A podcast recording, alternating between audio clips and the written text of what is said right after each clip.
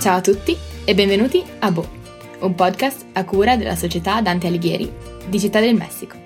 Io sono Martina E io sono Joyce. e insieme scopriremo quelle espressioni italiane intraducibili o che ci fanno dire Bo. Oggi Martina vorrei fare un salto nel tempo e riportarti al 2013. Caspita, il 2013, i miei anni dell'adolescenza.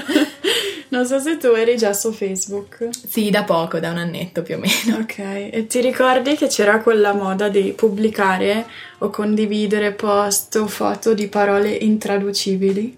Vero, mi ricordo, sì, un sacco di immagini, no? Esatto, tipo che c'era la parola e sotto c'era la descrizione. Esatto, e la pronuncia, perché alcune erano molto Esatto, difficili. infatti, tipo quelle giapponesi che Ah, non mi erano venivano tantissime, mai. vero?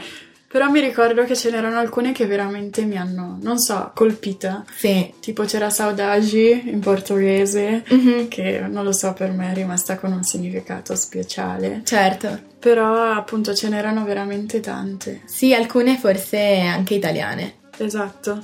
E mi ricordo che erano appunto state illustrate da eh, Ella Frances Sanders, che aveva pubblicato un libro, Lost in Translation, che era diventato famosissimo. Esatto. Era rimasto forse per quattro mesi addirittura nella lista dei libri più venduti.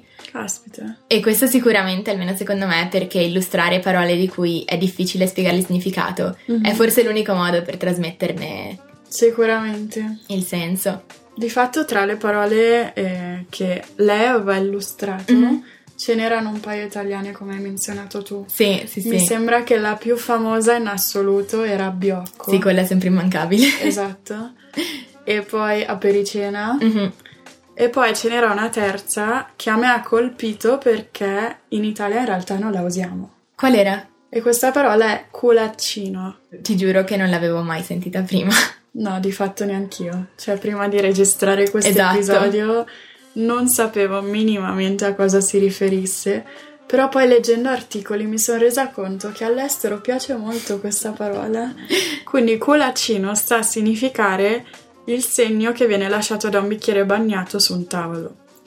E, e ve lo giuro, è una parola che esiste. Per gli ascoltatori italiani, se ce ne sono, è una parola che davvero esiste. Esatto, che non, è- non ha un significato volgare, però non è molto utilizzata nella nostra lingua, appunto come ha detto Joyce, e questa è stata la ragione per cui abbiamo deciso di parlarne, perché nonostante non sia magari utile, è importante che i nostri ascoltatori siano consapevoli del fatto che se la usano in Italia magari non verranno capiti, però nasconde molti significati culturali.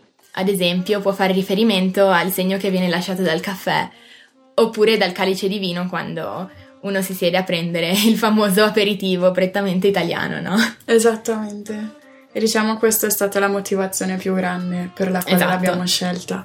Però volevo anche ricordarti che colaccino, secondo l'enciclopedia Treccani, Mm. non ha un solo significato, Ok, ha molteplici significati. Cioè può anche riferirsi magari a quel rimasuglio d'acqua ah, che ti trovi nella bottiglietta eh, Ah. dopo una giornata e dici oh guarda mi è rimasto un colaccino. certo. Oppure ehm, per riferirsi alla parte, diciamo, finale del salame o Mhm. del cetriolo, queste cose un po', un po' qui. Quelle che mia nonna dice sempre di non buttare perché sono buone. Esattamente. Forse il cetriolo no, Esattamente. ma il salame sì. Esatto. Però appunto per noi era importante comunque ehm, riportare questa parola per il suo significato culturale. Sì, E, mm, diciamo che in una giornata quotidiana noi italiani non diciamo beviamo molto, però abbiamo molte tradizioni sì.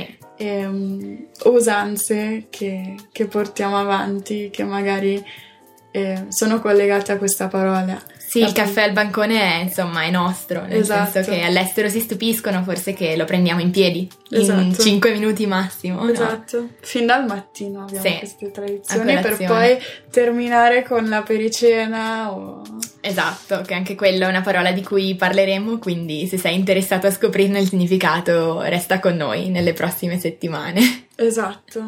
perché adesso siamo arrivati alla fine del nostro episodio e speriamo di averti insegnato qualcosa della cultura italiana, di averti incuriosito e che magari tu possa usare questa parola in Italia e insegnarla agli italiani che ancora non la conoscono. Se hai dei suggerimenti o dei dubbi riguardo ad alcune espressioni, ci trovi sulla dante.com.mx. Noi ci sentiamo tra due settimane.